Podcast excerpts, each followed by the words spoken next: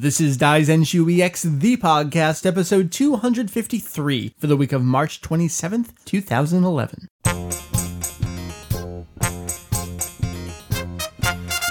Hello there, welcome to Daizenshuu EX, the podcast. an extension of the all-encompassing Dragon Ball fan site. Daizenshuu EX. We cover anything and everything Dragon Ball in hopes of enlightening and a little bit of entertaining. Hey! Howdy there. Meri, welcome, to the internet. Well, thank you.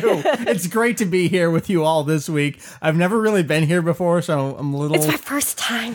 go easy on me. No, been doing this internet thing for uh, probably far too long for our own good here. How's that coffee over there, Meri? That is some bold shiznit right there. You know what? This coffee and this coffee mug match this studio so perfectly. Studio in quotes. Uh, it is a studio in air quotes, yes. I do want to mention the studio here a little bit We, broken we should down. take more photos of where we're recording right now because we did pick up a little bit. I think I did take a picture last week. I get transferred over. Anyway, what I'm trying to get at a real boom stand. Oh, it's great. I don't have like weights trying to support this microphone in front of my face, and then it it, it topples over 50% of the time. So I feel safe. Yes, I don't feel good. the need to sue. Please don't sue your own husband. No. I, I would basically win my own money back. Yes, it would be good.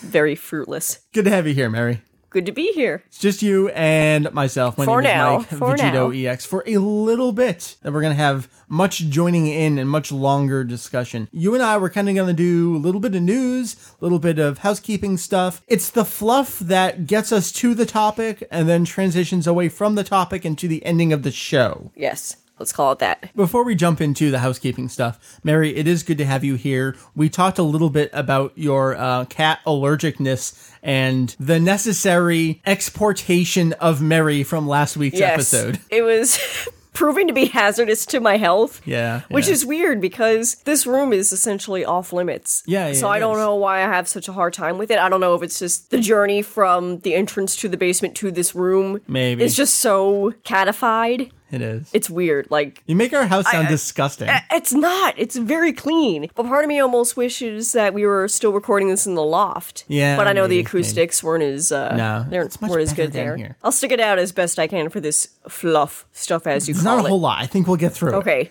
Let's talk about this episode. You're gonna dip away for a little bit when we get to the topic. Jake, our buddy Herms from Kanzentai, he's gonna join us for part one of a discussion that they're calling and we're calling Toriyama's intended ending. That's just fascinating because there's so many, and I'm guilty of this. Yeah, I'm sure. misconceptions of well, Toriyama really wanted to end it here, so yeah. right. But I had no idea that that was just, I guess, myth. Yeah, yeah. There's so many that people just take as fact. So what we did, because we already recorded this, is we started with the beginning of the series and we went for part one through the Frieza arc, through the end of the Frieza arc. Any statements that Toriyama made around those times, from the Tankobon, from Weekly Jump, from Daizenshu interviews, stuff that he concretely said about, oh, this is my plan, this is not my plan, here's how I'm going, here's how it's Here's what my editor is making me do. Exactly, all that kind of stuff. So we got up through the Frieza arc, and we'll come back to part two of that discussion at some point in the near future with the Cell and the Boo arc. So look forward to that. Before we hit the news, I just wanted to do some of that little fun stuff. We try to talk about, oh, any fun new Dragon Ball things you got going on. We went to New York with the dudes last week, and in addition to waiting for a train and then being stuck on a train with cops running with guns, fun times, we eventually made our way into New York, where I picked up the R2 DVD of Dragon Ball Evolution. And the best part of it wasn't the fact that you bought it or found it. It was that when you were checking out, the checkout girl, who's Japanese because it's a Japanese um, Yeah, yeah. used bookstore, said to you, um, you she's like, you know, this is Japanese, right? Or something like that. This isn't Japanese. And you're like, yes. Yes, I'm yes, doing I it. like, yes, this is an intentional action you're taking right here. Uh, I haven't watched it yet. We've been talking about how we should probably watch it in its Japanese dub at some I, point. I'm trying to make sure that we kind of space out viewings of it. of Evolution. Yeah, it's been two years since it first came out. I've seen it more often or lately because I did a feature with, you know, what did they get right? What did they get wrong? So I actually, wa- I think I was sick one day and that's when I did that entire feature. So I've seen it since you've seen it, but Gotcha. I agree it needs to be spaced out. True, for your sake. Yes. So maybe we'll do just a little again a fluff thing. Five minutes on the podcast in the future. You know, how was Kappei Yamaguchi? Because he's probably awesome. Oh, I'm it sure. and all that jazz. So uh, there's that. Oh man, the only other thing, and it's site related, it's content related. If it's not up by the time you're listening to this podcast, it will be like later that day. The new big feature going up on Daizenshuu EX, the Kenji Yamamoto retrospective. Something Retrospective. you know. I've been wanting about to do this. What about the Kenji Yamamoto scandal, or the Kenji Yamamoto fiasco, or the Kenji Yamamoto shenanigans? But They're all great retrospective. words. Retrospective almost sounds like you're giving him praise. Well, I think it needs to be dirtier, I think angrier. there's a bit of praise in with the dirt in there somewhere. Okay, I'll give you that. and I dove back to you know some of the much older stuff. So it does cover a good portion of his what two nearly three decade run with the franchise. So mm-hmm. there's a lot of stuff in there. We broke down. In light of entire score being replaced in Dragon Ball Kai, sure, what are some of these pieces in Kai that probably led to this? But what are some of those fun examples from over the years? We've talked about them on the podcast for years. Talked about it on the website for years before that. Like I said, you know I've been wanting to do this forever. It gave me the best excuse ever to finally write it all down. Last minute addition from our buddy K17 over in Japan discovered yet another piece of background music in Kai directly ripped from another major Hollywood motion picture. One of the tracks that was uh, it was released on Kai Soundtrack 3 and Songs is ripped straight from the score of Elizabeth the Golden Age. I think that was 2007, composed by one of my favorite movie composers, Craig Armstrong, who Meri you will know as composing the song that I used in Dead in Two Episodes, aka Tribute to a Pool. yes. What song did you use? I think it's called The Escape. what movie? I don't know. Yeah, he's really your favorite composer. No, I actually do really enjoy Craig Armstrong stuff. I forget what movie that's from. I've got a whole bunch of his stuff, but uh, it was. I mean, you listen to it; it's immediate. You can tell. Oh god, it was I never heard this song before, this song from Elizabeth, but when you played it for me, my jaw just dropped. Like it's not ending. The scandal, it's never ending. No, no. I hope people continue to find stuff oh, I for love months. it. I hope we just continue to find more and more of this. It's just so good, so it's good. fascinating. So- and I don't say that in like a vicious, malicious way. no, no. Like, oh, I want more dirt on this guy. No, it's like I'm legitimately fascinated by wow. Look at all these ripoffs. Mm-hmm. so that is website content. I guess uh, let's wrap this up and talk about news.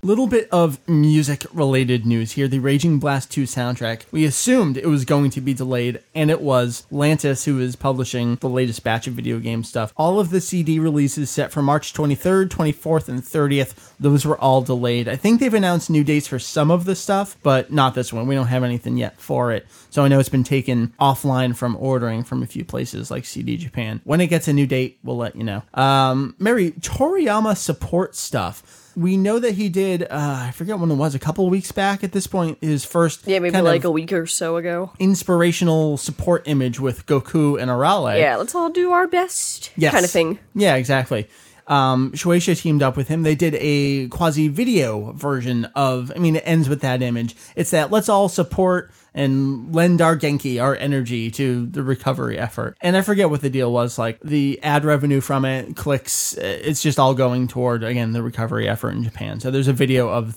of that. The only thing that I think is a little off in this video is in the English translation. There's a little bit of uh, questionable wording.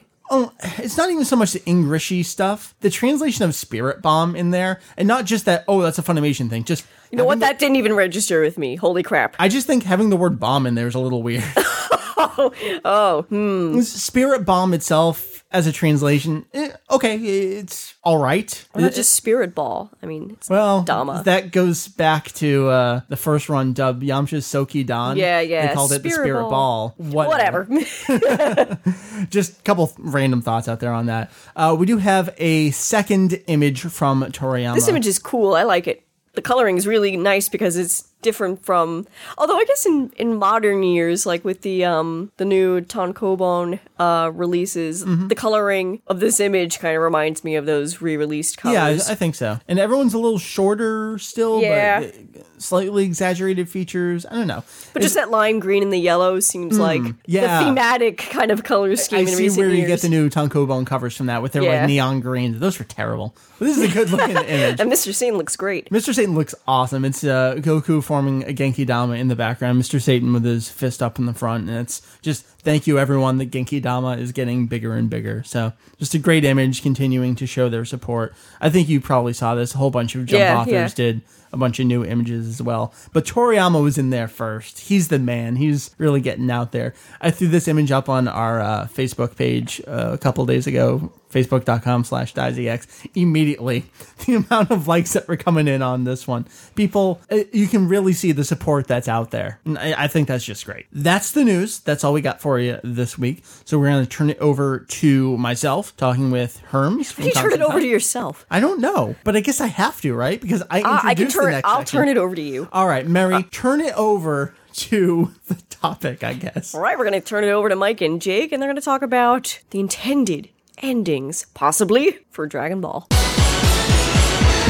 We have an enormous topic for you this week. This is one of those things that our buddy Jake Herms from Kanzentai works on when he doesn't sleep. And that's pretty much always, right? Just about. You know, I'm out of college now, so I can't sleep in classes anymore. So you just stay up. yes, con all the time. I outsource my sleeping to the third world. I love it. You're such a bastard. But it uh, it helps everyone gain knowledge and therefore power.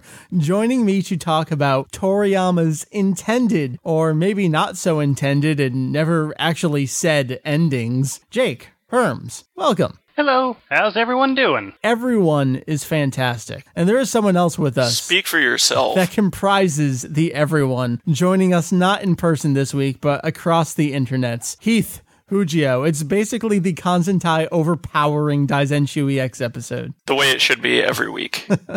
But we do this because we absolutely adore the collaboration that we can do. We can get information out there in all sorts of different ways for your entertainment and enjoyment. Um, Heath is really here to um, just kind of be Moderate, I think. okay. That's fine. You can be the moderator, so I don't have to do it. Woohoo! You know, in case we come to blows, you never know. That's right. It's very, very possible. Well, we have so much to cover, so I guess we should get right into it. The reason why we're doing this kind of an episode, and you guys are going to have a giant section to go up, um, I guess, is it going to be alongside this episode? Hopefully, Okay. That's the plan. It's funny how that works out. Yeah, I know. It's always the plan. But you know how the plan goes. Right, right. So uh, I guess let's talk about it. We're going to go through kind of uh, step by step all of the points that Toriyama, the author of Dragon Ball, either said he was going to end the series or said something about possibly ending the series. And on the flip side, times that fans think he said he was going to end the series. So it's a bit of real information combined with, I, I don't know. Partial information and blatant rumors. Yes, we love that stuff. I mean, the rumor guide on Daizenshuu X has always been one of my favorite things, and this helps expand upon that greatly. So let's start at the beginning. Take us through this Pilaf stuff. So, amusingly or pathetically enough, as the case may be, the very first point at which Toriyama wanted to end the series was after the very first story arc. Hooray! Short series. Yeah, boy, did that not pan out. In his Daizenshu 2 interview, he says, you know, while he's talking about how he wanted it to be a Journey to the West parody spin off kind of thing, says that originally I thought that it would end after they finished collecting the Dragon Balls. All right, everybody go home. Done. Yep, you know, just kind of, I guess it would be more or less like, you know, his various one shots where, you know, Sandland or Kajika, where, you know, main characters gather together, they set off on a quest, they finish it, that's the end. Kind of that uh, setup. Right, and Very this- simple setup. Going by what was eventually published, this was a little more than a volume. So that makes sense. Yeah, and so then later on in his note for uh, chapter 249, you know, this is not his volume notes, but the notes that were included with each issue of Jump that a Dragon Ball chapter came with. He says that uh, Dragon Ball, which I planned on lasting for one year when I started, has now been in serialization so long that it surpassed Dr. Slump. I feel both happy and scared. and so. That's such a great quote. I know that sentiment Yes, entirely. yes. And it should be noted that Dr. Slump did last about 200, a little over 200 chapters. So that's why he's noting it at that point. Gotcha. All right. Yeah. 18 volumes. And then um, later on, in Shenlong Times number two, he had this joint interview with his three editors. And he said that, you know, I figured it would probably end in about a year. And I had only really prepared storyboards for three chapters in advance. Oh, wow. That's again, which is, it's noted by one of the editors says that that's a lot less than normal. But it's probably par for the course for Toriyama. Yeah, basically. You know, I'm always bringing up Greg Warner and his um, Ultimate Dragon Ball Z information fan site, or what was it called? I- I think that's about right. information site. Yeah. yeah. One of the, one of the great names of all time. In the day, you know, he had all this stuff he was translating from the Daizenshu and whatnot, and so he had a translation of this very interview from Shenlong Times number two. But at the time, his uh, Japanese wasn't that good, and so instead of three chapters, he mistranslated it so that Toriyama said he had planned three story, uh, three sagas in advance Wow. Yeah. So that's quite different. quite different. And so he had an, even had a note saying that these three sagas would have been, you know, Search for the Dragon Balls, the uh, 20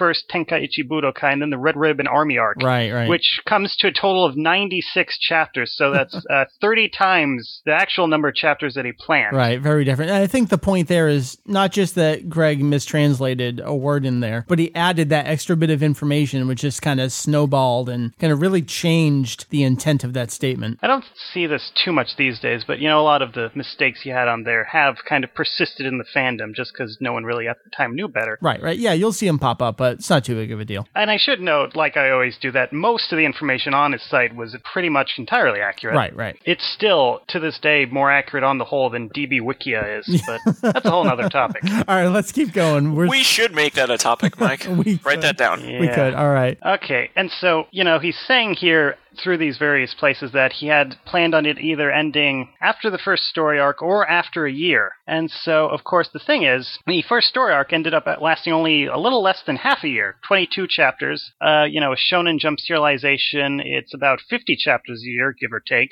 you know, weekly. Right. And so the question is, like, why would he have continued on past that point, you know, if it ended so early? And, you know, you might think, might assume that it was because Dragon Ball is so popular that he was forced to continue, but actually, that's not true at this point. Because in Daizenshu 2 again, Toriyama notes that at first, Dragon Ball, when it was just starting out, wasn't really that popular. In fact, I've read, this is from Japanese Wikipedia, I don't know how accurate this is, but it even, it says that, in fact, when it started out, it ranked uh, last at the time Oh, wow. in popularity among the, the jump And look at us now. And so it wasn't until he started the, you know, the training with Kame Sennin that it started to pick up because he actually sat down and tried to think, okay, how can I make this more popular? And he said to himself, you know, back in Dr. Slump, there are most of Dr. Slump is just, you know, random gags and stuff, but every now and then there was a thing like a tournament or a race or some mini event like that, and those had always been very popular. So it was like, okay, or do something like that. And thus the Tenkaichi Budokai was born. And that's the point when the series really started to take off. Right. And we've heard that a lot that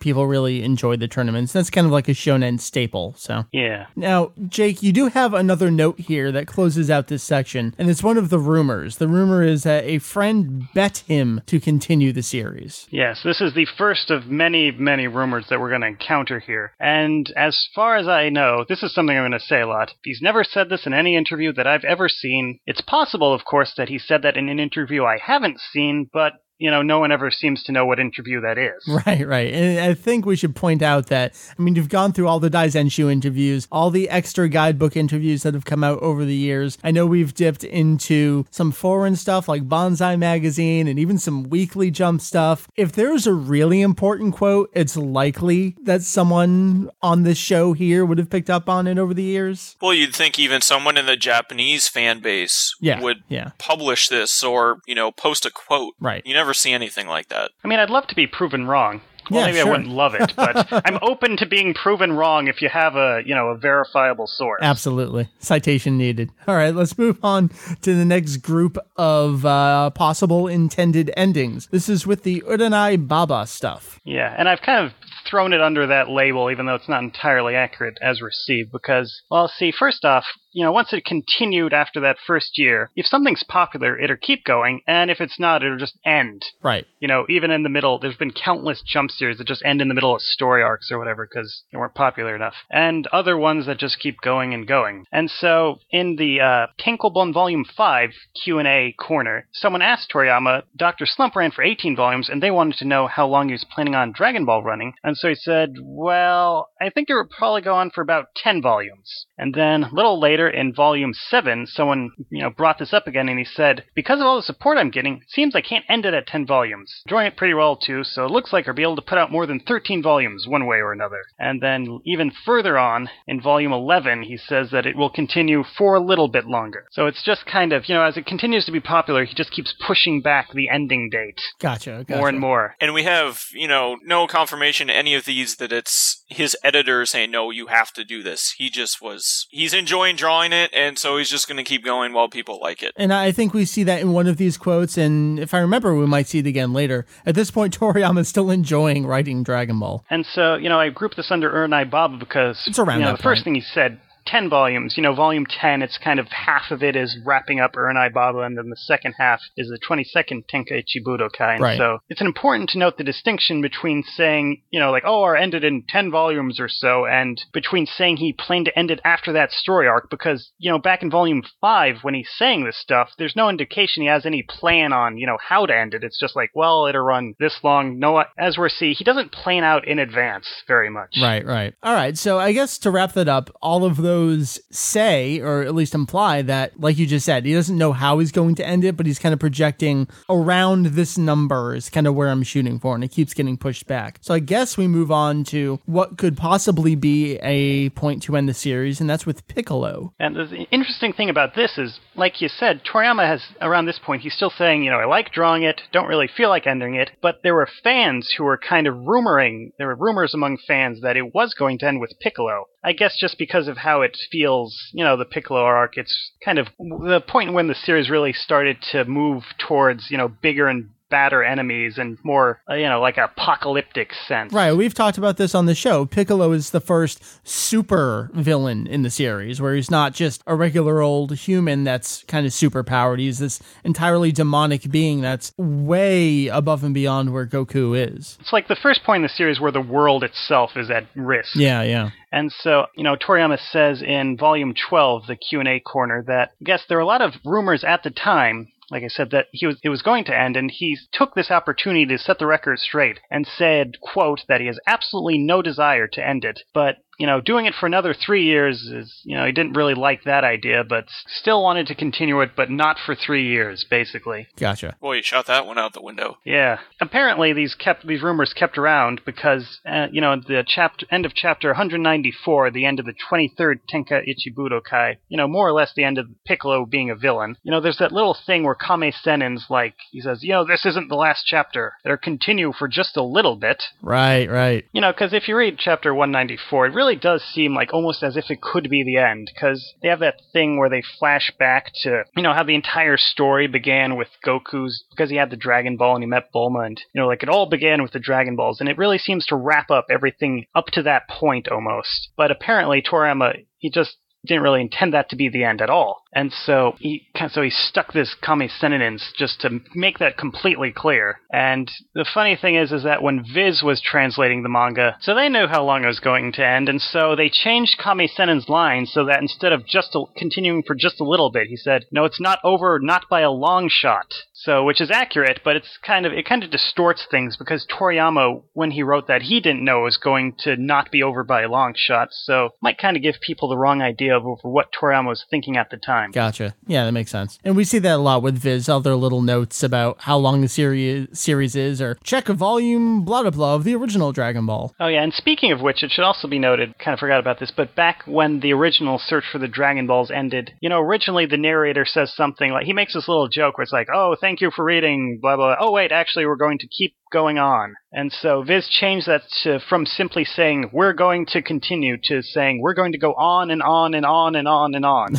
All right. then. So, you know, it's another cute little thing, but, you know, they do it because they know how long it was going to go on, even though Toriyama didn't. Gotcha. All right. Well, I guess let's transition here. We're still in this giant Piccolo arc and what could possibly be ending. Is this another one from Shenlong Times number two? Yep. And so this is interesting. This is this is something Toriyama has never talked about, but his first editor Torishima notes that that at this point in time, more or less, uh, Toriyama came to him and said that if he couldn't have Goku grow up, then he wouldn't continue serialization. And so you know this really scared Torishima, and so he's like, okay, okay, you can have him grow up, just don't you know, don't scare me like that. There's no explanation here as to why Toriyama thought that he couldn't continue the series if Goku didn't grow up, but you know, it's kind of interesting to think about because, you know, as soon as Goku grows up, he has a kid, you know, as Gohan, and there's maybe a sense that Gohan was in, going to take his role as the main character, and so maybe he had felt that he had done all he could do with Goku as a kid, and so he wanted to swap that child protagonist out for another almost. Right. Well, that makes sense. So we see Toriyama do a little bit with that, but I guess we'll stick with um this time period for a little bit more. Yeah, and then this is uh, skipping way ahead into the future. The in the third issue of Viz's Shonen Jump, which came out in 2003. You know, this is when they launched Viz's uh, ver- their English version of Shonen Jump. There's this big party in New York, and so Toriyama was there, and a bunch of people from Funimation, as we're kind of get into later, and, and all these VIPs. And so uh, people uh, got they got to ask Toriyama some questions, and one person asked him if he was ever going to make any more Dragon Ball stories, and he said, you know, I worked on the series for almost 10 years. When I reached about the third year, I was really pushing my limit, but the original editors of Weekly Shonen Jump in Japan made me continue the story. I have to thank them because it was then that I really started to appreciate and, and enjoy creating the manga. I was able to continue for 10 years, but 10 years was really the limit. And if you do the math, the third year of the story would have been technically 1986, but more like 1987, because, you know, it, the series began in 1984, but just in December. Yeah. You know, there's three out of 519 chapters was in 1984, so it's really more like 1987, and that's the year when the Piccolo story arc begins. Gotcha. So it's interesting to note that the time it, Toriyama said, "Oh, I'm not going to end it," but later, you know, years later, 2003, saying, you know, at around that general time period, I was forced to continue. You know, he says, "Week the editors of Weekly Shonen Jump," as a opposed, which makes it sound like he's talking about the edit, the people who run Jump as a whole, as opposed to his personal editors. Oh, all right. Like the corporate overlords coming in and saying, no, you're not stopping. yeah. All right. I do love how he's like, "Oh, I have to thank them because then I really enjoyed it." well, that's good. We we see that a lot with um, artists, where you know you get put under this extreme pressure, and you end up coming up with some pretty great stuff. And arguably, that happened with Toriyama here. Sometimes I do wonder how sincere he's being. No, it's true. It's the Japanese way. All right, let's continue onward into what is Z in the TV series, but of course the manga is just Dragon Ball. This is the Saiyan story arc. And so, of course, that ties straight into the first point, which is, you know, people ask, where does the name Dragon Ball Z come from? And actually, Toriyama has given told this story a few times, and in one of them, uh, you know, in Song, the anime guidebook Son Goku Densetsu, there's a joint interview between with him and the anime illustrator Katsuyoshi Nakatsuru, and he mentions that, you know, at the time, the anime staff they wanted to have a new name for you know as the series was entering this new period they wanted to change the name toriyama said well he felt that the name was fine the way it is but to please the anime staff he came up with the name dragon ball z because z is the last letter of the alphabet so at the time you know as we're already wa- really wanting to end the series so i made it z to say hey this is the end ha, ha, that worked out. That's my favorite story. Yeah, it is one of the best ones. of really all time. is. Totally. Yes, and so you know that's why another thing. That's why the manga in Japan it's just Dragon Ball all the way through, and in the anime it's Dragon Ball and then Dragon Ball Z. But of course, when Viz brought the anime into English, they split the manga up like that too. Right, right. And so, okay, it's kind of interesting that Toriyama's almost done a 180 from what he felt like in during the Piccolo storyline, because you know he's saying, "Oh, I I'm still loving drawing it." No intention of ending it, and now, not that much time later, he's saying, "I really wanted to end it already." Well, I think you also have to remember that the anime was behind the manga. So at the point where he probably named the anime, he's probably, you know, possibly up to the Namek arc. Maybe in I in plan. I don't know. Yeah. Well, I looked into this actually, and okay, when the first episode of Dragon Ball Z aired, the manga was up to when Tien Shinhan dies fighting Nappa. Okay. okay. So still a ways before the Namek arc starts, but it's kind of hard to chart. And of course, you know, when the first episode aired, obviously they would have been planning the series from a lot longer than that. So we don't have any real way of knowing. Fuji TV does things. They can Oh, yeah. plan things three months in advance. they can do it on a whim. Right. Right. Uh, there's no real way of pinpointing exactly when he would have come up with the name Z, but it's. I mean, it was definitely mid Saiyan arc at the latest. Gotcha. Well, I guess that ties in with some of your notes here, in that there's no hints of Frieza up until the end of the Saiyan arc when they're talking about th- there's this other set of Dragon Balls we can go off, and they start mentioning other characters and Vegeta in particular. It- I think that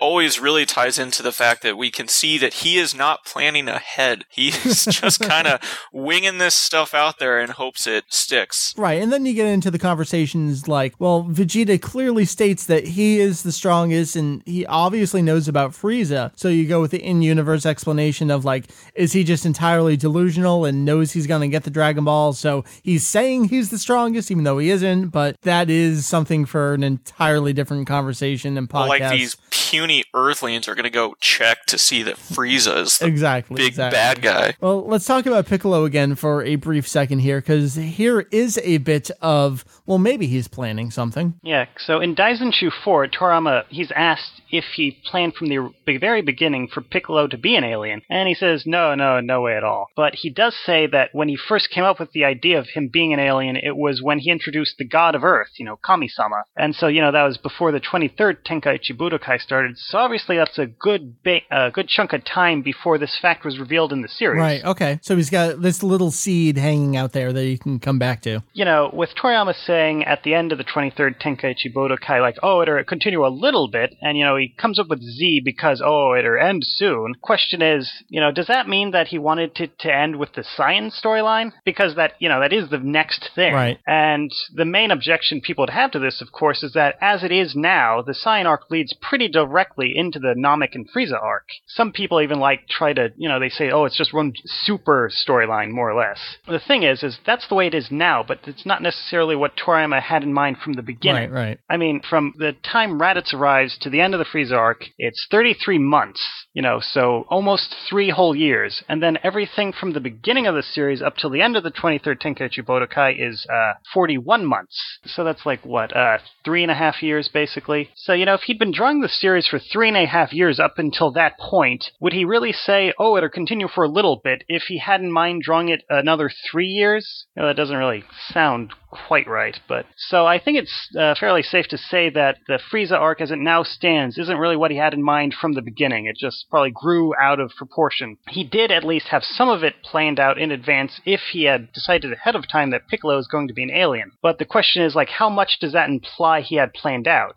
You know, if he had decided that Piccolo's a Namekian, does that mean that he had also planned that they'd go to planet Namek? Because I mean that's what happens, but that's not necessarily what he had in mind from the beginning Right. Right. like with Goku, you know, Raditz comes, he's like, "Oh, you're from planet Vegeta," but they never go to Vegeta, obviously. Right. Right. He could just be tossing that out there, and it would just be a fact rather than kind of a, a story plot point. Yeah, it's like an example I like to use is uh, Tenchi Muyo, that series, where you know it's got dozens of continuities, and in pretty much all of them, you know, most of the main characters are from the planet Jurai, but it's very rarely that they actually go to Jurai. There's very few um, iterations of the series that involve. Usually, there's flashbacks to characters' lives on the planet. Mm-hmm. But I think it's only in, you know, there's one TV series where they actually travel there. Gotcha. I mean, this is obviously speculation, but it's entirely possible, I'd say, that uh, Toriyama had maybe in mind something similar to that, like, oh, you know, Piccolo's a Namekian. It wasn't until later that he thought, okay, how I'm going to use this is that they go to Namek.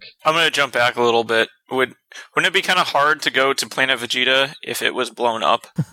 Well, he didn't have to have that be the storyline. Well, You know, he didn't but he do that. sort of does say as he's talking about the planet that it blew up in the same sentence. Not an important fact, Heath. Okay, never mind. That that was just jumping around the back of my head.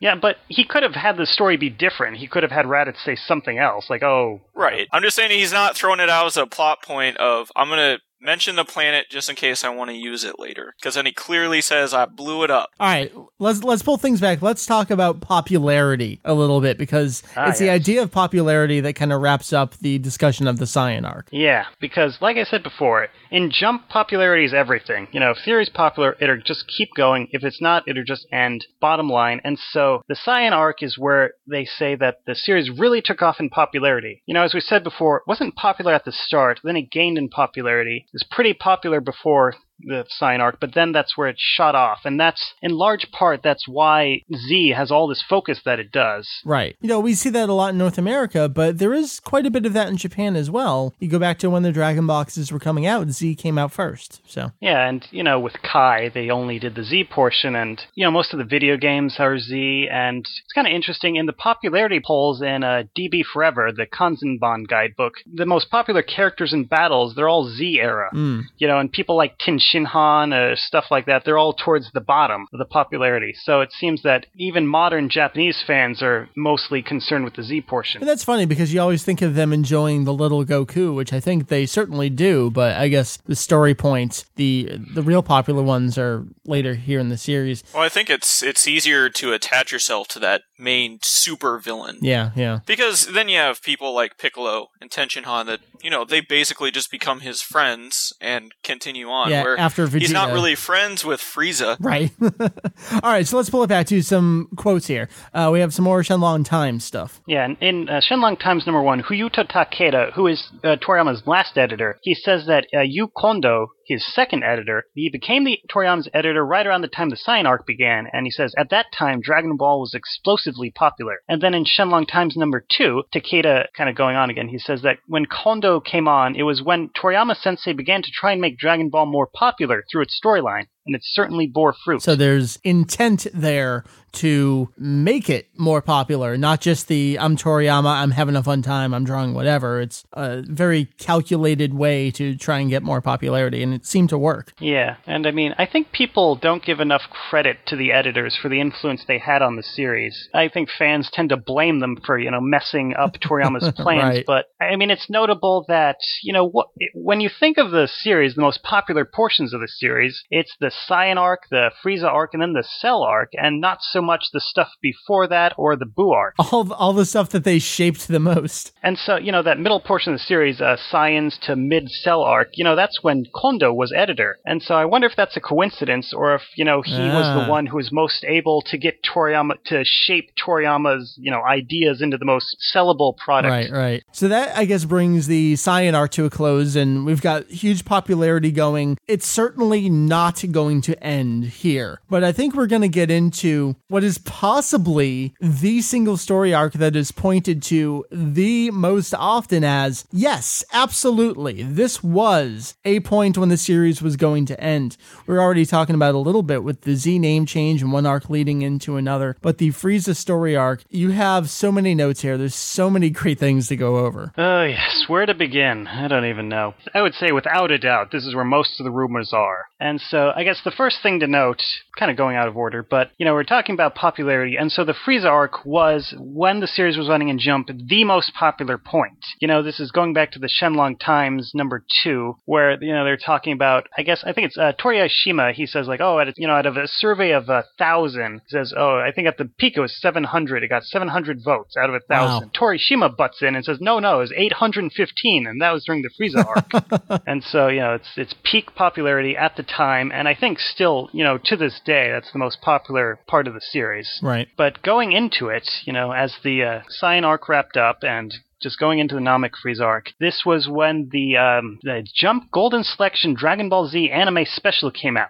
We've kind of gone over this before. It's the thing that has there were two of these, and they have two of the outside stories. You know, with uh, Piccolo and Vegeta. Right, right. You know, it's just this. They're kind of like Daizenshuu before there were Daizenshuu. Yeah, they're like mid-run guidebooks with supplementary stuff. Yeah, lots of pictures. And so the first one of these came out in 1989 and has uh, this comic drawn by Toriyama detailing his um, involvement with the anime. And so this was also reprinted in Daizenshuu 7, which is probably where most people who are familiar with it have seen Right, it. right. And so he goes through, you know, uh, talking about filler and whatnot, but and how he writes the series. And so he says basically he just um, doesn't really plan ahead. Head, as we've seen, just makes stuff up. And so, because he does this, you know, because of this, even I really don't know just when the heck Dragon Ball will end or what's going to happen up ahead. Maybe I'll even turn Goku into a geezer like this. And so, in that panel, he has this picture of, uh, you know, an old version of Goku with a big mustache and Kami Sennin's little staff. And Cute picture. anyone on the forums, you know, you might know it from Dayspring's avatar. All right, so that kind of sets the stage for the Frieza story arc. And as we get into the next one here, uh, this is probably an important one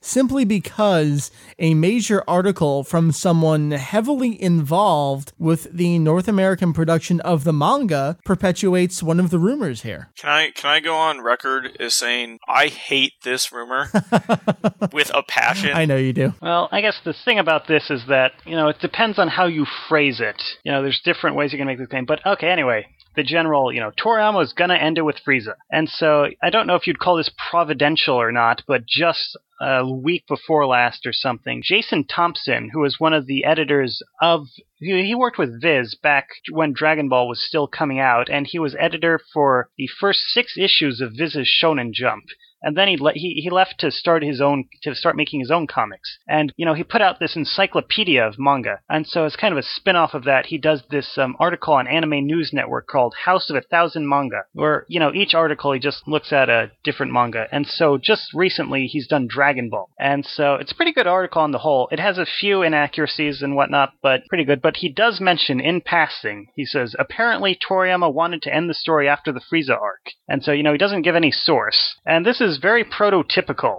of this of this rumor is that people will just say, "Oh yeah, it's going to end with Frieza," and I heard you know, it from a friend source. who heard it from a friend. And but it's not just that. He concludes the statement with, "But his editors Yeah. forced him to keep going because the series was so successful." Well, there's some half truth in that. Yeah, that's the problem is that, you know, it's how to break it up, basically. Because as we've seen, you know, earlier, is like, oh, I was going to end it at 10 volumes, but it's too popular, keep going. And as we've seen with the thing in in Viz's Shonen Jump, the third issue, he said his the editors of Weekly Shonen Jump forced him to continue in the third year. So you know it's a fact that he was made to continue the story past his original plans because it was so popular. But at the same time, he's saying, "I'm enjoying it. I really like where it's heading." So it's it's not the gun to the head, draw, draw, draw that people make it out to be. And more importantly, you know, he never mentions Frieza. He never mentions the Frieza arc himself, Toriyama, when talking. It's only fans who say that. Which I, I guess that transition's lovely. What fans want him to say,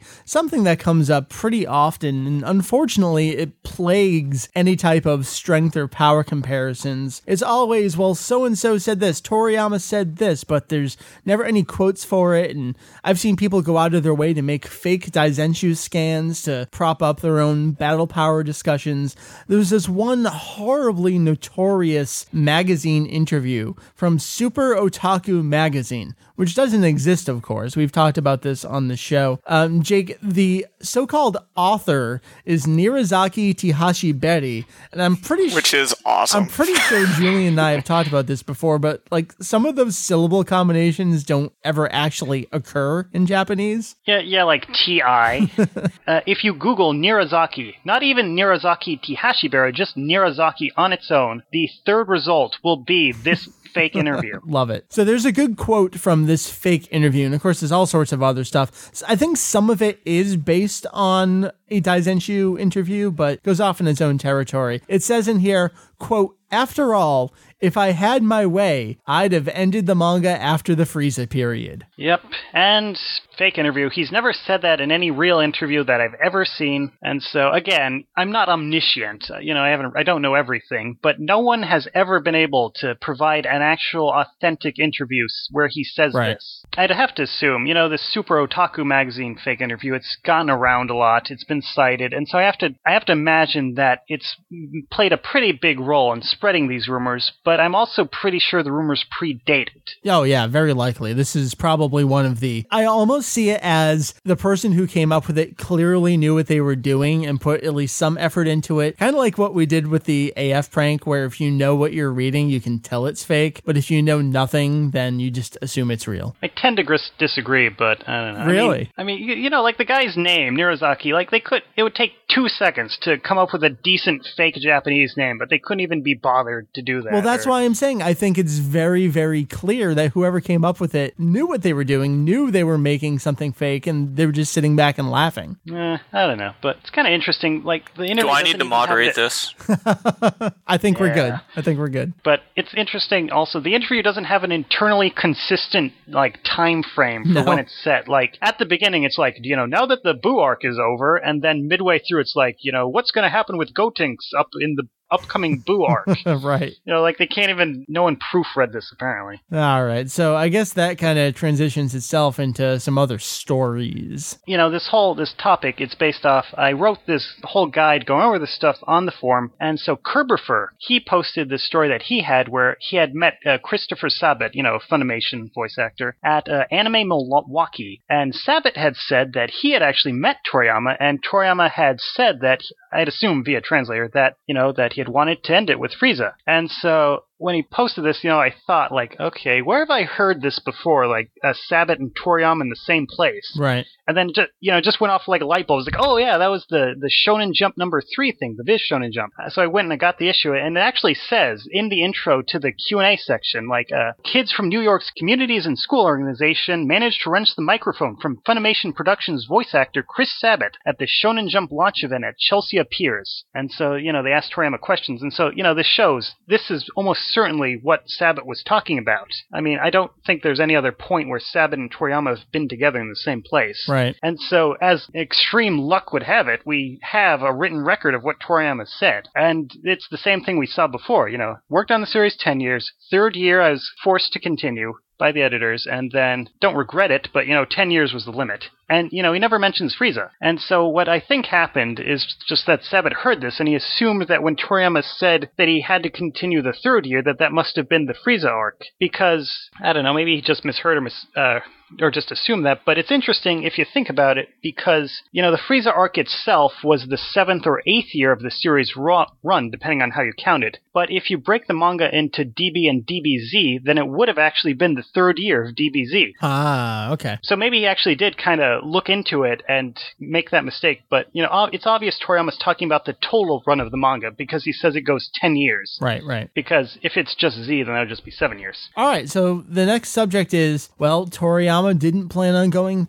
past the Frieza arc. This is again, it's like how you phrase this depends on, you know, how to evaluate it. Like, at its basic, this is more or less true, probably. Because as we've seen, at this point, Toriyama was wanting to end the series. He chose the name DBZ to indicate, you know, this is the end. And so it seems unlikely, you know, he's never said anything about changing his mind, like, oh, I wanted it to end at this point, but then I said, eh, what the hell, keep going. So probably when he's doing the Frieza arc, if he wanted to end during the Saiyan arc, he probably still was wanting to end it during the Frieza arc. So it, it sounds like a lot of this is it- it's almost taking a less harsh viewpoint of definitely ending versus maybe ending and kind of piecing together some of the tidbits he's been saying, but there's not enough to really substantially pin down something. Kind of. It seems like what these rumors are is combining things he's said with what fans want to be true. Like, as we've seen, if you think about it, probably he didn't want to go past the Frieza arc, or, you know, if he had been given the choice to end it at the Frieza arc, very unlikely that he would have said no or continue, because he wanted to end it, and it was just the popularity pushing him along. But that's not the same thing as saying, you know, that he was really wanting to end it there, in,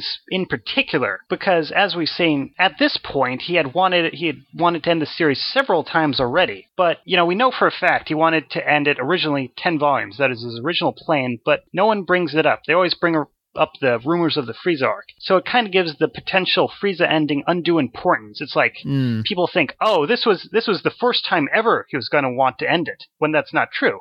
gotcha. You know, it wasn't his. You know, people think, oh, this was his plan A, and then his cell was plan B, and then finally it worked with Boo. But actually, if even if he really did want to end it with Frieza, that would be like plan D or something gotcha. from outer space. So another way that you can phrase this, as you're going to have on the page here, is Toriyama was forced by his editor or editors to continue past Frieza. And so, as we've seen, the only place that Toriyama explicitly mentions editors, uh, forcing him to continue, is with that uh, Viz Shonen Jump number three thing. However, uh, seven, you know, I'm getting so much support from fans. I have, you know, I can't end it at ten volumes. You know, he says a few things like that, just too much. It's too popular to end. And when he says stuff like that, it's very likely that it's implicitly mentioning the editors because you know they're his boss. They're the ones who tell him how the series is doing and, you know, whether Jump wants him to end or not. And so, you know, even if he doesn't mention them explicitly, it's likely that they're kind of in the background, more or less.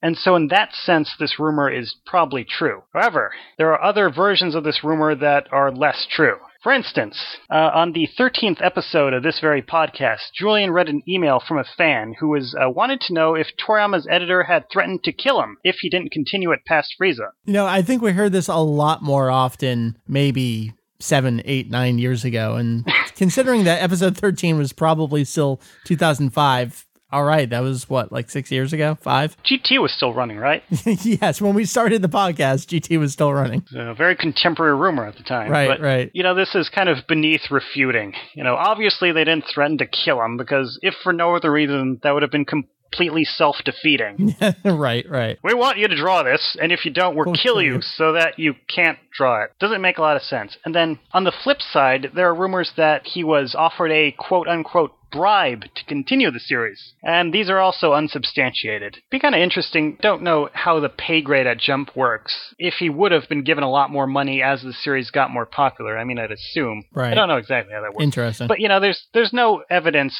to say that he was given money specifically to continue, you know, to get over his misgivings of continuing. And then I guess just to conclude that possible phrasing of the rumor, it's the whole popularity thing. Well, I guess that's part of it. Yeah, so another thing with all these rumors is that, as I kind of said before, they assume that Toriyama had a specifically strong desire to end it at the Frieza arc in particular. Like, it assumes he thinks in discrete story arcs Right. from the beginning, which isn't supported by the facts. Like, the as we've seen when we were going through the early part of the series, where it's like, okay, or ended in 10 volumes, okay, 13 volumes, okay, a little bit more, a little bit more you know, he's continuously pushed along. It wasn't, he wasn't thinking in terms of long scale story arcs. He was just thinking of like the next few volumes and another few volumes and another few volumes. So people don't seem to quite uh, understand what was actually going on as it was running. Everything's piecemeal as opposed to planning uh, huge story arcs in advance. So, uh, another way that this rumor, the, I mean, we're kind of breaking down all the minutely different ways that this rumor has spread. Another way that we've seen it phrased is Toriyama originally planned on the entire series ending at the Frieza arc. Yeah, This is very law school. This I know. I know. We're just we're going to go through every possible combination of words. but okay, as as I was kind of saying, you know, the key word is planned. You know, the, a lot of people say, "Oh, he's planning to end it," and this assumes that he plans out story arcs in advance. And from what we've seen, this you know, nothing could be farther from the truth. He doesn't do that. And so, you know, one instance in his Daizenshuu 2 interview, he says, you know, basically, I only thought of what I was doing for that week. Even I didn't know what was going to happen the next week. So I draw the story like this, but I'd always discuss it with my editor to see what I should do for the next week. that, we're, you know. we're a week ahead of ourselves here. I love it. And so, and then Shenlong Times number two. This is him again. He's saying, you know, at the time, it became more. This is actually him talking about the uh, Trunks storyline. But at the time, it began to be more fun to think of the story than to draw the pictures. But with the story, I basically only thought of each chapter. So that's why I'd end up getting caught in these quagmires.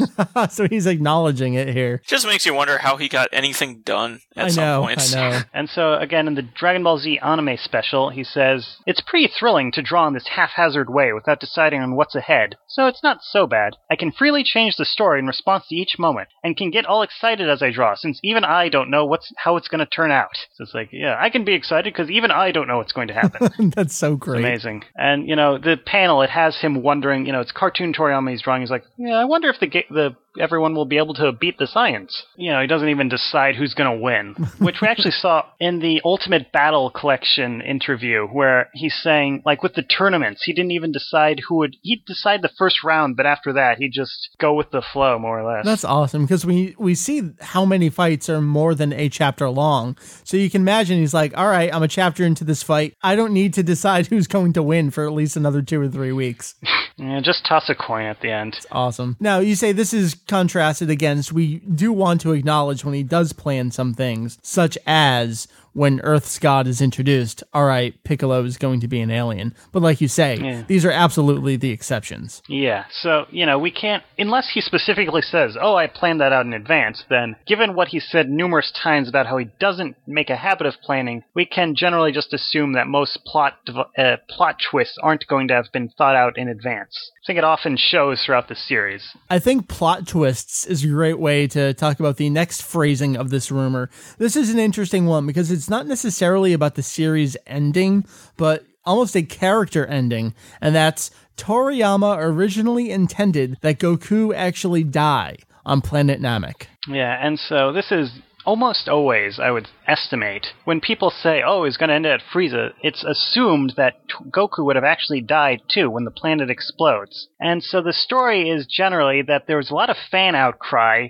You know, it's like, oh, the fans didn't want Goku to to die, and or uh, Toriyama's editor said, "Oh no, that's a terrible idea. You should bring him back to life right away." And so that's what happened. And so that's what we see in the series, where for a while everyone assumes Goku is dead, and then it turns out when they're trying to bring everyone back to life with Porunga, that actually, oh, he's still alive out there somewhere. And so very, very common to hear fans say, "Oh, this is just a sign that at the last minute Toriyama was made to change the story." But there's no actual evidence, again, that you know, there's never been any mention anywhere in any official source I've seen that there's any actual fan outcry strong enough. You know, any they don't mention anything, any outcry over this. It's kind of interesting what they do mention fan outcry over. You know, throughout the Daizenshuu interviews, there'd be like, um, I think Toriyashima says, you know, when Goku grew up, he was really worried that there'd be an outcry, but there actually wasn't.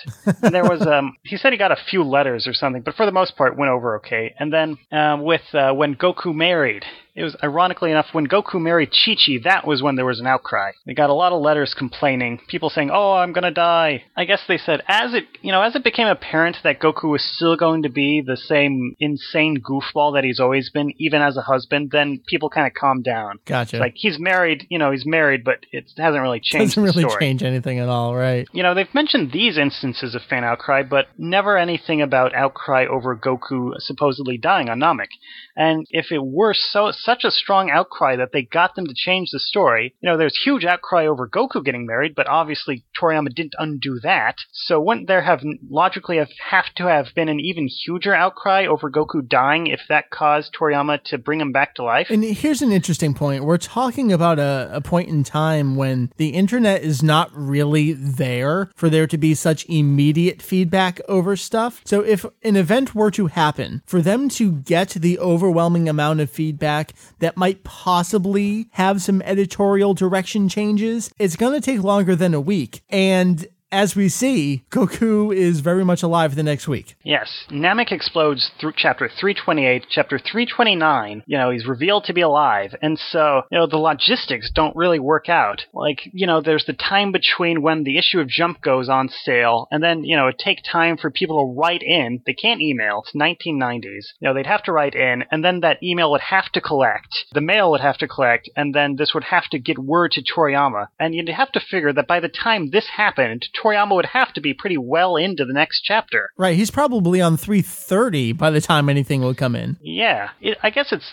theoretically possible that he would have changed the chapter he'd already drawn, but if that happened, it would be, you know, one of the most extraordinary events in the history of the series. Right. and, you know, you'd, you'd mention that at least once in an interview. So the the time logistics is a great way to describe it here. And you go on to talk about um, how he consults with his editor on what to do next week, and they have monthly meetings to discuss the direction of the story. This is again uh, Viz Shonen Jump number three. He mentions he actually he mentioned before the series started that he'd uh, get together with his editor monthly to discuss how things would go, but I don't know if that necessarily continued after the series started. But he does mention, as we saw in uh, Shenlong Times number two, that he'd at least discuss the with his editor what he would do next week. Right. Okay. So, given this, the I guess you could say that the margin of w- what we can assume Toriyama planning in advance would be would be at least a week, but at most four weeks, basically. Gotcha. So still not too long. And so a lot of people say that oh, it was his editor who uh, made him do it. And so this would kind of get around the um, you know the time logistics problem because obviously Toriyama's editor would know what he was doing in advance, but that just opens up another ball of wax because if his editor wanted him to not let Goku die, then why would he have waited until he you know went through with chapter 328 to tell him like oh by the way you know how you had Goku die? Yeah don't do that. You know it doesn't make any sense. Right, right. tell him in advance and so you know if Toriyama's editor didn't want Goku to die when he was drawing chapter 328 he would know this.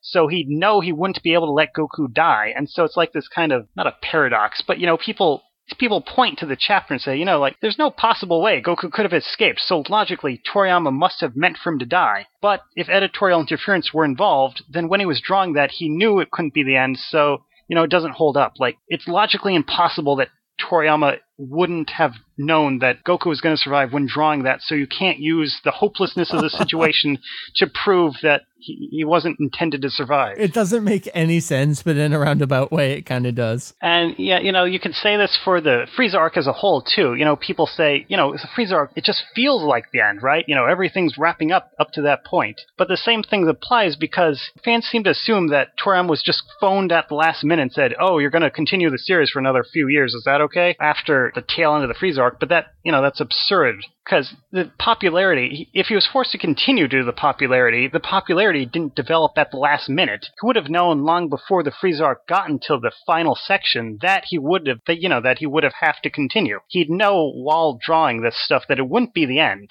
And so, you know, as we saw before with uh, with, with the end of the 23rd Tenkaichi Budokai, how yeah, that ending, the ending of that storyline, seems to wrap everything up to that point pretty well. But we know he didn't intend it to be the end. Right. So he's done this kind of thing before where Yeah. you might think it feels like an end, but it's not. And then, you know, ironically enough, when he did end the series, you know, with the 28th Tenkaichi Budokai, he notes in the introduction to Tankobon Volume 42 that he purposely made it seem like the story could still continue. Ah. So, when not ending the series, he made it seem like it was going to end, and when actually ending the series, he made it seem like it wasn't going to end. how deliciously evil of him. yeah. That is so Toriyama. Just screwing with people. hard to predict what he's thinking. Right. And then this um, also kind of ties into well, you know, people say, "Oh, it's so it's so implausible that Goku survived," but as we've seen, Toriyama's not planning it ahead. So it would make more sense to say that if things, you know, if crazy plot twists are happening, then that would probably it's probably a sign that he's writing the way he wants to. You know, just at random, like, oh, okay, this will happen. the, the crazier it is, the more he's enjoying it and having fun with it. I keep saying ironically, but probably not using that word correctly, but I'm going to use it anyway. That's fine. But ironically, ironically enough, uh, there's a few instances where we know that Toriyama's editors did kind of mess with him and say, "Oh no, this is crap. You got to do this." And when he did that, one of the instances we're getting ahead of ourselves again, but the major instance of this is in the Android saga, where it's, you know, originally 19 and 20 were going to be the villains, and then he was forced to bring in 17 and 18, then forced to bring in Cell, then have Cell become his second form, then his final form. And, you know, we know for a fact, you know, Shenlong Times number two interview, that that's what happened. That was all editorial interference. But fans generally don't point to that as being, you know, implausible or rushed, for the most part. I mean, there's the thing where Trunks warns Goku about 19 and 20, and then later he's like, who the hell are 19 and 20? right, right. you know, stuff like that. But for the most part, it plays out pretty well. And the reason for that is that the editors know in advance what Toriyama's going to do, so they can get him to change before he digs the hole too deep, Right, so to okay. speak. I should note again that um, actually there are some signs that Toriyama might have been planning this, you know, Goku's escape in advance. And when I say in advance, I mean a week in advance. right. Within the same chapter, even. Yeah, which, as we've seen, is kind of his lim- lower limit for planning. And so, you know, in the 328, when Goku's going to Frieza's ship, you can actually see the Ginyu space pods nearby if you look closely. He went out of his way to draw that detail, so we know he had that in mind. Okay. And of course, that's how Goku does escape. And then, also, I should should bring up, you know, with your manga review of awesomeness in episode 182 when you went over this volume with Jeff, and he didn't really think it was that crazy. He said like you asked him if it was a Deus Ex Machina, and he said, well, he wasn't banking on space pods, but he thought it was a legitimate reason for Goku to survive. Gotcha. So I'm not saying, you know, obviously Jeff's not the pope of Dragon Ball fandom. No, but it's it's that good outside perspective that we like to get because we're not so entrenched with what has the rumor been since as long as we've been able to read. So So I think to I'm not accusing everyone who believes that it was rushed of being, you know, brainwashed by rumors, but I think I uh, am. to a s- I'm saying that. I mean, I think to a certain extent, people are predis- people who have been in the fandom a long time are predisposed to believing his survival is unbelievable just because they've heard it was last minute change. Right. And then, really strangely enough, another thing that feeds into these rumors is that in the anime, his death is like ten times more certain seeming. oh god, I know with uh, the screaming as it pans out from him. Yeah, so, you know, in the manga, Goku, he goes to freeze Frieza's ship, turns out to be broken, and so he's hovering in the air and he says, like, oh, it's gonna explode, and he screams, uh, damn it! And then it uh, cuts to Kaio and Yamcha, and Kaio says, he looks away, which is great. Kaio's like, oh, I can't watch. And Yamcha's like, oh, don't die. And then there's the explosion. Two pages devoted to the explosion. We don't see anything of Goku during this time. Right. And then that's the, you know, that's it. And it's interesting that Toriyama actually has Kaio look away. So there's, there, there's this moment, you know, however briefly, where in fact, Plausible denial un- here. So again, maybe he is planning in advance, a, a week in advance, you know. Right, right. But in the anime, it's totally different. Where, you know, after Yamcha says, don't die, it goes back to Goku, and he's still hovering there, he's not moving, and so the planet explodes. We see him enveloped by light. Right. He, he kind of fades out, still screaming, you know, uh, the Namekian houses, the landscape, it all fades out. You know, we see from afar the planet exploding, we still hear him screaming until the end. And so in the anime, there's, you know, no real time for him to leave, which is really very funny because the anime version came out two months after Goku was revealed to have survived. Right. So the manga had already long established that he's still well. You know, they knew for a fact when making this episode that he was going to be alive, but rather than dr- include more hints of this, they include they took out all the hints that were already there. They actually made it less plausible. And Awesome. it's like, why would? What are they thinking? And well, I guess we could write them off as just a bunch of idiots, but Which we've been known to do from time to time, so that's all right. I think part of it is just that they don't think series is aimed at kids. They're writing with kids in mind. They don't and, you know, expect this podcast in 2011. Yeah, you know, they're not kids generally aren't as concerned with continuity and stuff like that as uh, you know, grown, more mature fans are, if that's the right word. But I think what they were going for is that you know, the more certain it seems that Goku's dead, the more amazing it is when he's alive, and so they don't really expect people to think about it that hard. You- There was no DVD release in Japan until the Dragon boxes. You know, there's no home release of the series. There was no way anyone could re-watch these scenes. You know, if you watch, obviously, when you watch the scene in the anime where it reveals how he escaped, it doesn't fit at all. No, But, you know, there's no, unless you taped all the episodes and re-watched them, there's no way you could actually verify that in Japan for a decade. Awesome. And so I think that I think they're kind of banking on just no one caring or having any way to check and just being like, "Oh wow, I you know, that's the most amazing. It's amazing that he's alive after being there as the planet exploded." Or Well, to wrap up the section on Goku was supposed to die, your points here are great. Goku could have been brought back if they really wanted to, and even if he did die and stay dead, well, that happens a story arc later and it keeps going. yeah, Krillin dies. He flat out dies second time, and he's alive again by the end of chapter 329. Even if they did have Goku die, if Toriyama wanted to keep Goku in the series. Uh, unexpectedly, he wouldn't have to have gone through all the trouble of having him survive the explosion on Namek. Not, you know, he had other options. Right. And then, as we're kind of see, we're once again getting ahead of ourselves. But you know, the evidence shows that Goku, uh, Toriyama, at the end of the Cell arc, he wasn't planning on having Goku come back. But uh, he obviously the series didn't end then and there. Right. So you know, he tried to have Gohan be the hero. There's no evidence that Toriyama wanted to have Goku die during the Frieza arc, but it'd be kind of interesting to think about if he did have Goku die, and then in, so Gohan would take his place even earlier. Maybe this is being, me being mean, but it seems like a lot of these rumors almost kind of assume, like they lack imagination. Like they're, in theory, they're all about the possibilities of what could have been, but they seem unable to imagine the series taking of all that radical a different shape than what it did. Like they can imagine Goku dying when he actually turned out not to, but they can't imagine the Cell arc being different, radically different than what it was, with Gohan as the hero from the start, or things like that. Right. You know, they ha- they assume that if Goku dies, well, that's it. You know, he didn't die, so if he did, then couldn't be a series. The next phrasing we have in here, we're moving on to a different character, but kind of the same thing.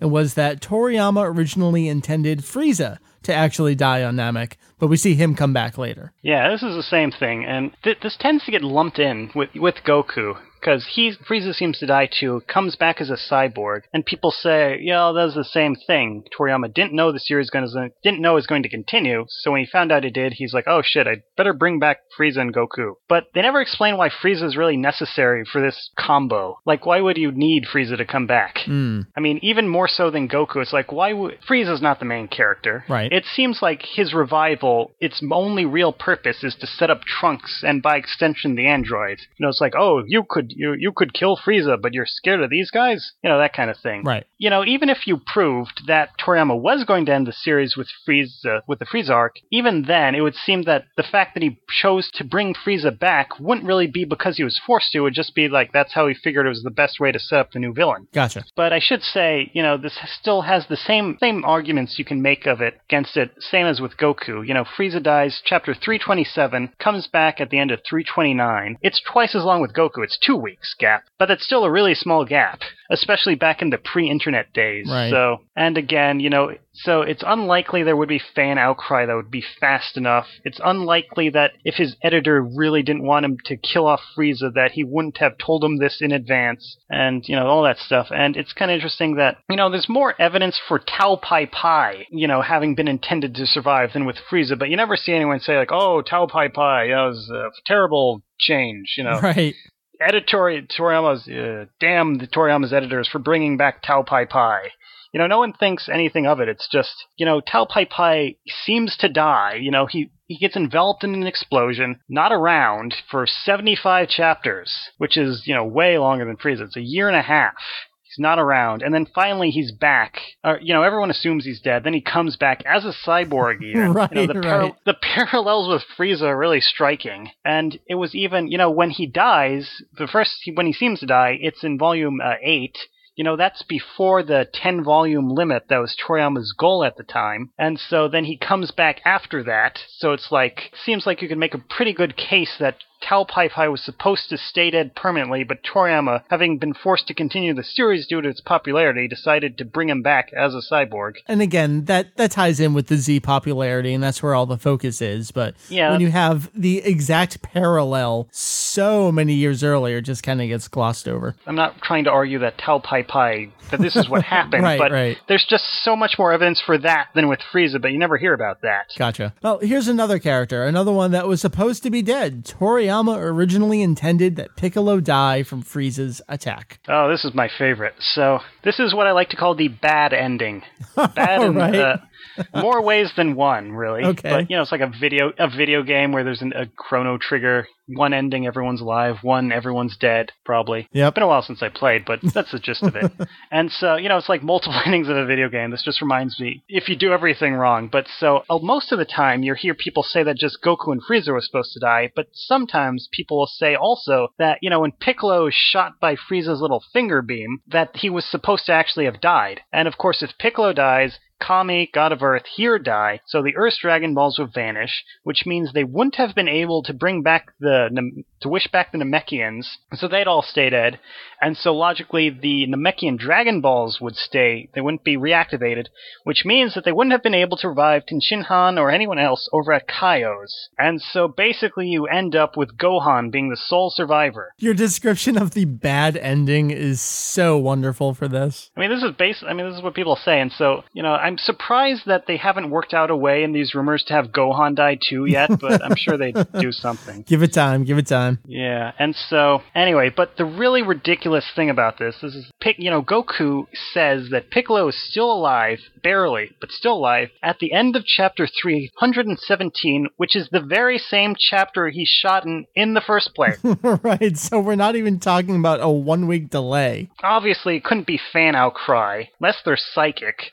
couldn't wouldn't have been editor would have had to have been the laziest person on earth to not contact him before that point. There's no way it could possibly work. Oh, I can't remember how this plays out in the anime. Do you remember if that's the if in the anime if it's the same episode too or I don't think it is because the episode ends, episode 95, right after he transforms. Or no, I think he does. After he transforms, he does say to Yeah. Gohan, hurry up, Piccolo's still alive. And Gohan hesitates and Goku does that kind of face into the screen, hurry up, um, before I get mad and lose control.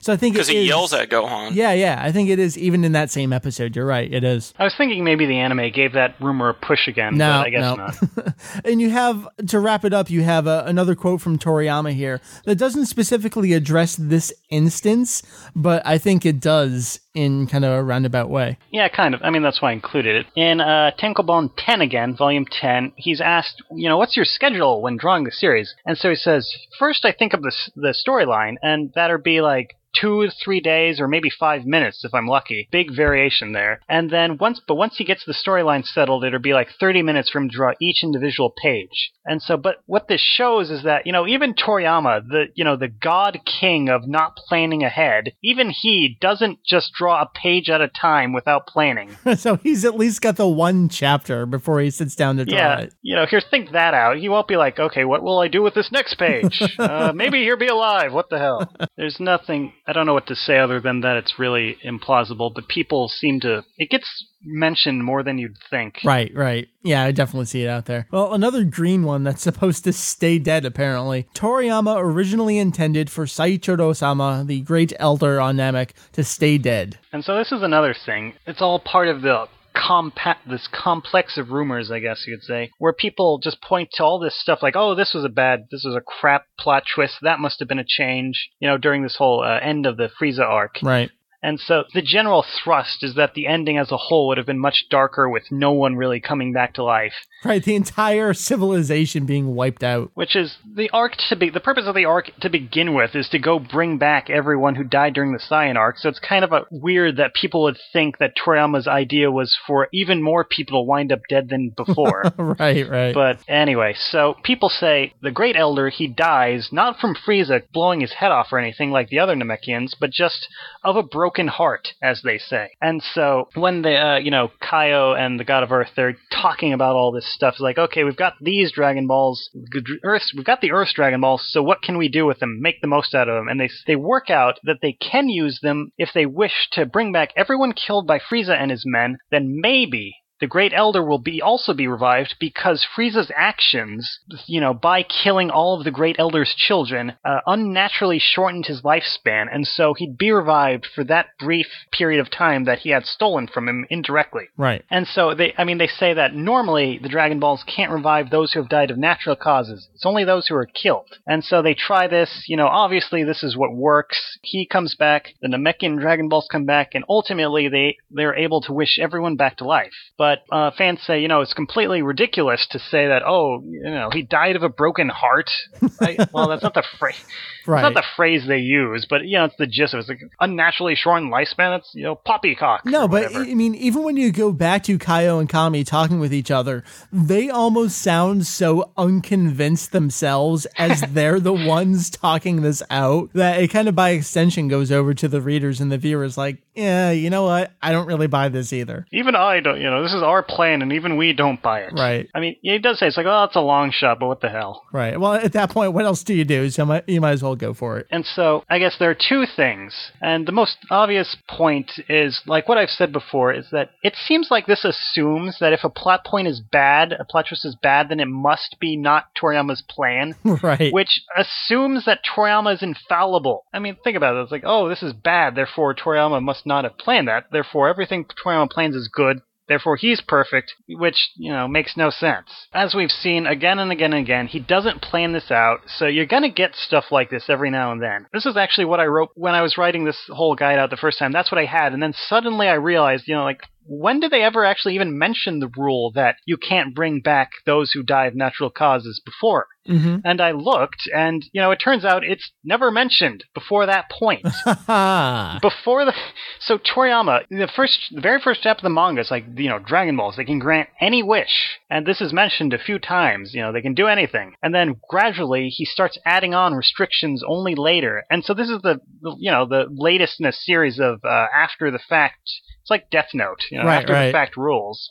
And so We're, we're talking over 300 chapters later. Toriyama decides, well, here's a little quasi rule we need to toss into the mix here. and then he breaks it immediately. Right, right. You know, it's like, I'll make up this rule and then break it. You know, if he wanted to, he could have just not mentioned it to begin with, right, right. but he did for some reason. Well, let me ask you this, Jake. Do you think you can wish away restrictions on the Dragon Ball wishes? I don't know. I'd assume not, but I don't know. It's like genies. Right. You know, you can't, uh, Aladdin, you can't wish, for more, wishes. Exactly. But if only you could. Good contribution, Heath. Thank you, Mike.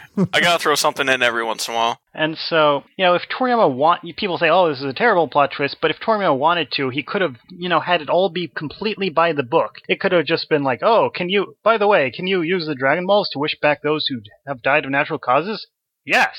Okay, let's move on. All right, let's do it. You know, there's no reason for all that uncertainty. It seems to be there just to add suspense, I guess. Right, right. Well, he's quasi good at writing suspense from time to time. Well, I guess that wraps up the uh the Frieza arc. There's so many things in there. It it kind of starts with that general Yep, this is where we wanted to end it. But then you keep breaking it down with all these things that you legitimately see being passed around as intended plot points. And there's just nothing to any single one of them, which is, uh, I don't know, uh, fascinating. Not the surprising. Well, not surprising, but fascinating at the same time. It's kind of a combination Right. of the two things. You know, when when you've been around the fandom for so long, it just becomes, I guess, monotonous. You've just you've just heard it, and when you see it, you just kind of shrug it off, Right. or you yell at people.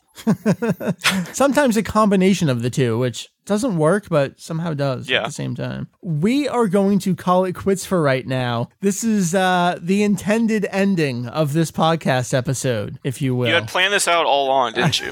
no, I actually didn't. I planned it out along the way, much like Toriyama would. About See? I was planning, oh, maybe we'll go for about an hour, but then we went beyond that. so I figured we'd either keep going. I wasn't entirely sure.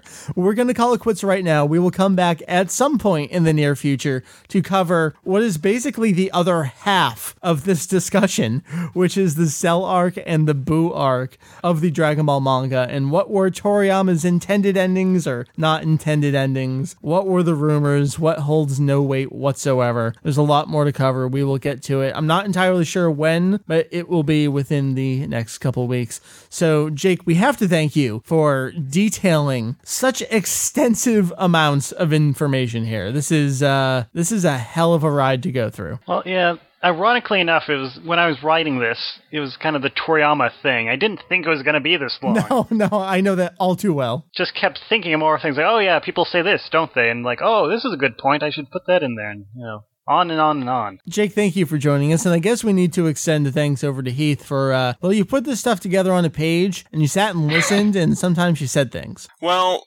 you may not know it because you can't see me, but I've been working in Photoshop and redoing some of the HTML on these pages, so I've been working while All you've been talking. You've been directly So that's my justification. Fantastic. I have been sitting here and drinking beer. I have as well. All right. That's about as much as I can contribute to this right now. So basically, you and I are worthless, and we'll just have Jake. Yes, exactly. Jake has become our new overlord. We should just bow down and be done with it. All right. Let's call it quits for right now. Jake, we will talk to you at some point soon in the near future. We'll go over the Cell and the Boo arcs. Okay, in the not too distant future, somewhere in time and space.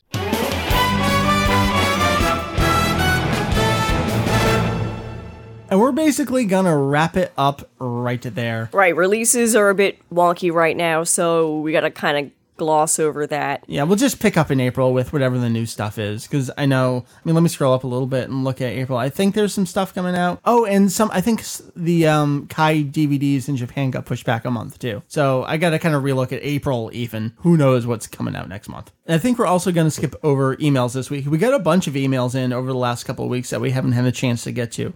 A lot have been about Kenji Yamamoto, so I want to acknowledge all of those emails that have come in. I know one or two of them I actually incorporated into the feature page. You had some great suggestions and a couple little notes here and there. So even if we're not reading them on the show, I do want to acknowledge and thank all the folks who have sent in emails about that stuff. Right. So just uh, refer to the feature on the site. That's right. Meri, if people have new questions, comments, all that good stuff, where's it going? So you can email us at podcast at daizex.com. That's P O D C A S T at D A I Z E X.com. And as for social networking sites, you can find us on Twitter at DaizeX and, like you said earlier, Facebook at facebook.com slash DaizeX. Those are all the awesome places you can find us. So we're just going to bring it to a close. This was uh, episode 253. Be back at you with 254 next week. Next week's episode may be delayed a day or so from what the usual schedule is because we're taking a little mini vacation. We'll be out for the weekend, so that'll be kind of nice. We need that every once in a Yes, while. Yes, we do. Absolutely. We deserve it.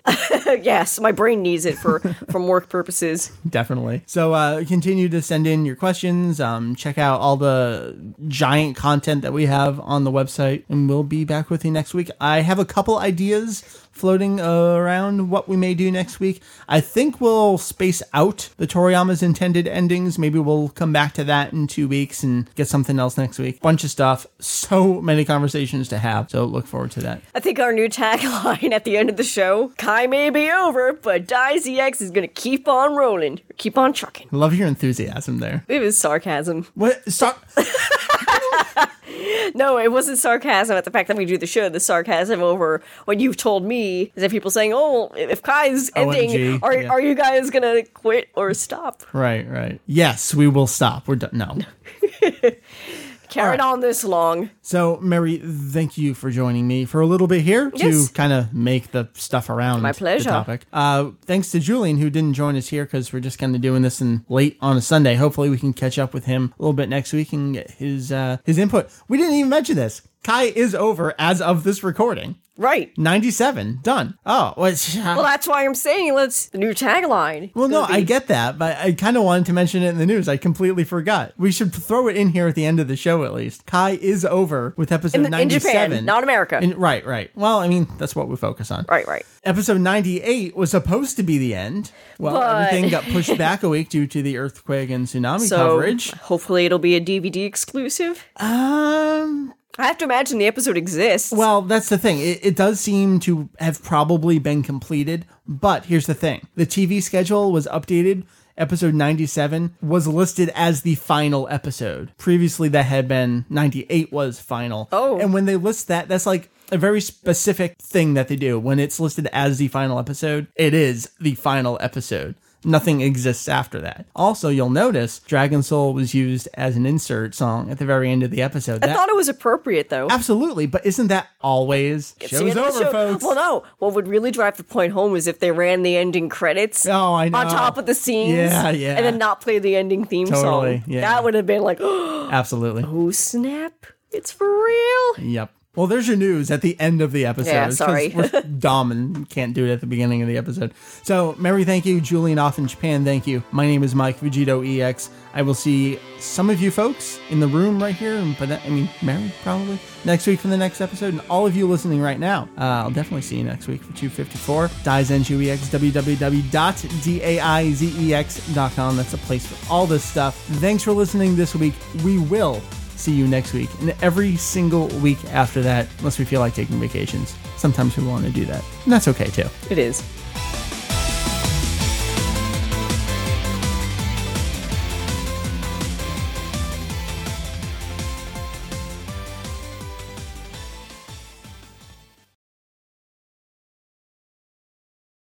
Da da da da da da do do do do do da.